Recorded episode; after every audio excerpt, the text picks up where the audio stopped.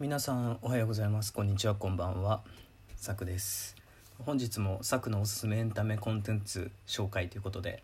えー、と引き続き映画の方を紹介していきたいと思います。で今回僕が見た映画は「始まりの歌 Begin Again」という映画を見ました。でこの映画なんですが2013年とかだったかな？の映画になっていてえーと、主演の主人公が女性の、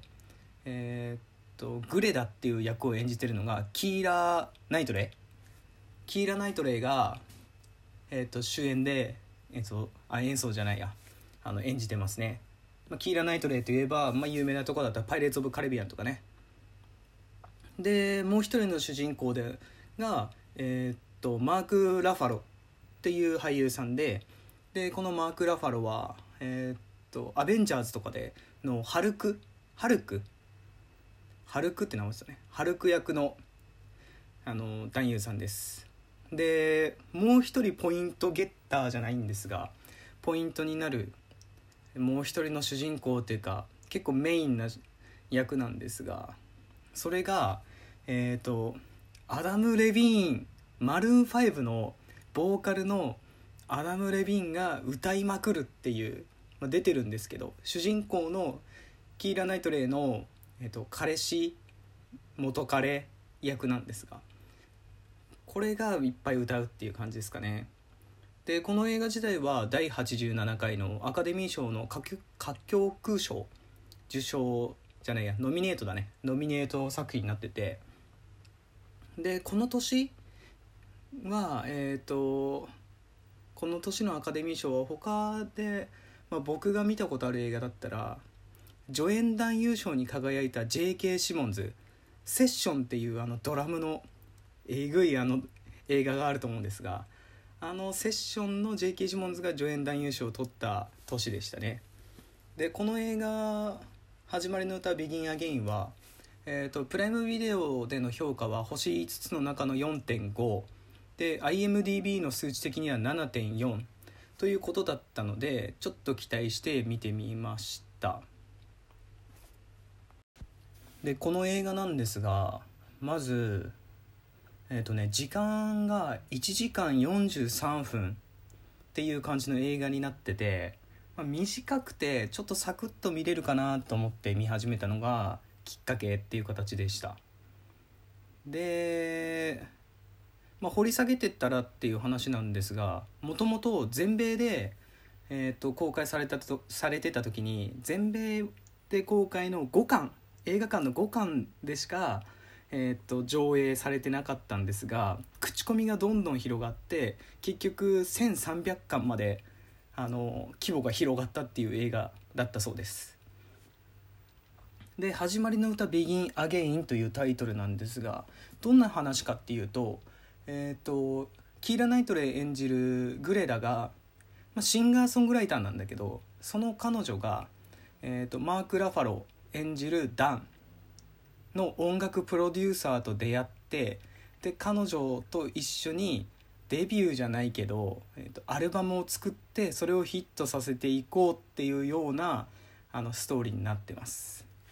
でまあ大体こういう感じの話だとああはいはいこういうストーリーでこういう展開なんだろうなっていうのはある程度想像はつくと思うんですが。えっ、とねまず最初に引きこもれたとこがあって、えー、と映像の中での前半18分ぐらいまでのところで、えー、とキーラ・ナイトレイがあの歌を歌ってるんだけどアコギ一本で。そこであのちっちゃいねバーみたいなとこで歌ってるんだけどそこでダンそのダンって言われてるその主人公のマーク・ラファロが聞いてて運命の出会いをするみたいな形になってるんだけどそのライブシーンでね最初アコギ一本だったんだけど音楽プロデューサーであるダンの頭の中ではどんどんどんどん音が増えていくっていうところがすごく最高だったんだよね。最初はなんかハイハットドラムのハイハットからツッツッって入ってってで頭の中でどんどんどんどんピアノのアレンジが入ったり、えーと、バイオリンのアレンジが入ったりチェロのアレンジが入ったり、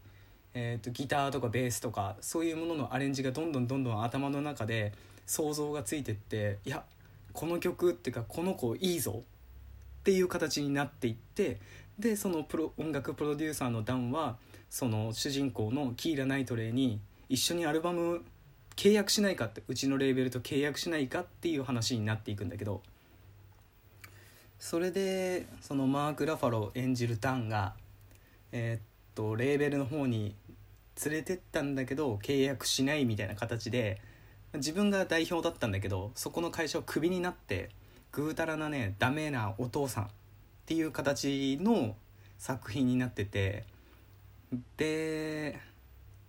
その家族愛っていう部分も多少ちょっと入ってくるんだよね。自分にはバツイチなのか別居中なのか分かんないけど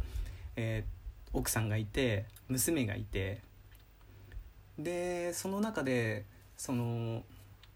アルバムを作ろうってなった時にそのアルバムを作っていく企画がちょっと面白くてニューヨークが舞台なんだけどニューヨークの街の中でえっ、ー、とアルバムを収録しようって言ってオリジナルの収録環境とか作ってで外でやるんだよね全部。で例えば地下鉄の駅のホームとかでやったりで警察が来たら「やばい警察が逃げろ」っつってバーって逃げてったりビルの屋上でやったりとか本当の街中でやったりとかっていう企画でどんどんどんどんやっていくっていうでそれでアルバムを作っていくんだけどでキーラ・ナイトレイは、えっと、恋人がいてその恋人があのマルーン5のねアダム・レビーンが演じてるんだけどそのアダム・レビーンはどんどんどんどん売れていってスーパーステーに駆け上がってってでキーラ・ナイトレイをなんか捨てちゃうんだよね。裏切るというか。でキーラ・ナイトレイはだから失恋中みたいな形ででそのマーク・ラファロも失恋中じゃないけど奥さんとうまくいってなくてっていう形で実は2人とも似たような境遇だっていうのが後々分かってくるっていう形になってくるんだけどで途中でそのメンバーをねバンドメンバーを集める時に音楽をやってるけどくすぶってるやつを探すって言ってでそれでバイオリンとかチェロとか、えーと、ギターベースドラムとかっていうメンバーを集めていって街中でアルバムを作るっていう収録をしていくっていうような映画になってました。でこの映画自体は、まあ、僕の中ではそこまで IMDB7.4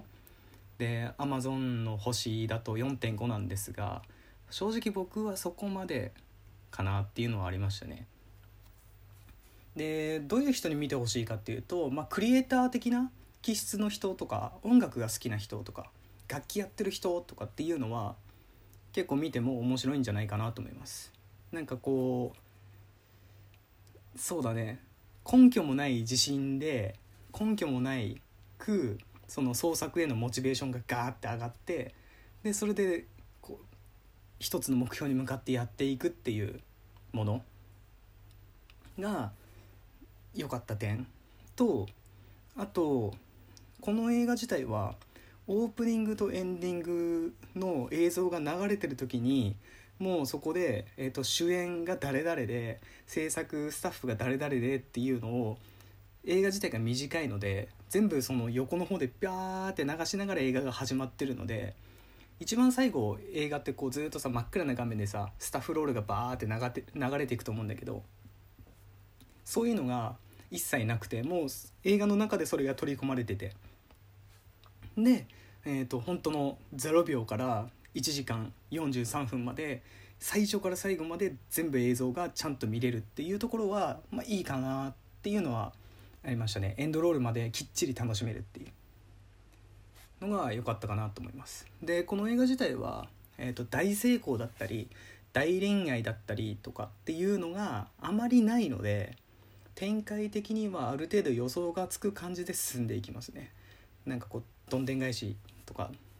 大恋愛大成功とかこでこの彼女がスーパースターになっていくかっていう話でもないのでそこがまあちょっとリアリティがあるというかまあ、現代的な感じがあるかなっていうのはあるかね。でそうだね。まあ友人だったり人生の楽しみ方だったり自分の音楽に対しての価値観っていうものを曲げず曲げずにこうブレないでっていうような話になっていてでこの元彼演じるアダム・レビーンマルーン5のボーカルギターのアダム・レビーンが最後にライブしてる時にこうなんだ元カノとか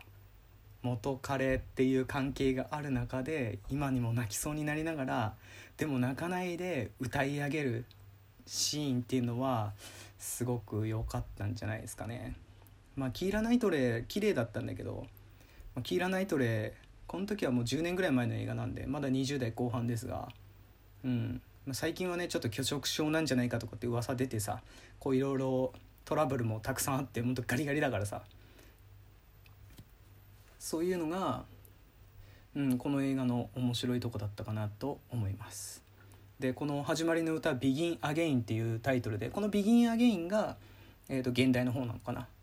で再び始まるみたいな形で本当の意味での2人の人生が始まっていくっていうようなタイトルにかかってるのかなっていう感じはしました。ということで本日紹介したのは「始まりの歌 Begin Again」でした。うん。音楽好きな人とか、まあ、サクッと映画見たいよぐらいな感じの人。でそこまで気持ち落ちたくないよって人は見てもいいかもしれないですね。以上本日のお相手はサクでした。ありがとうございました。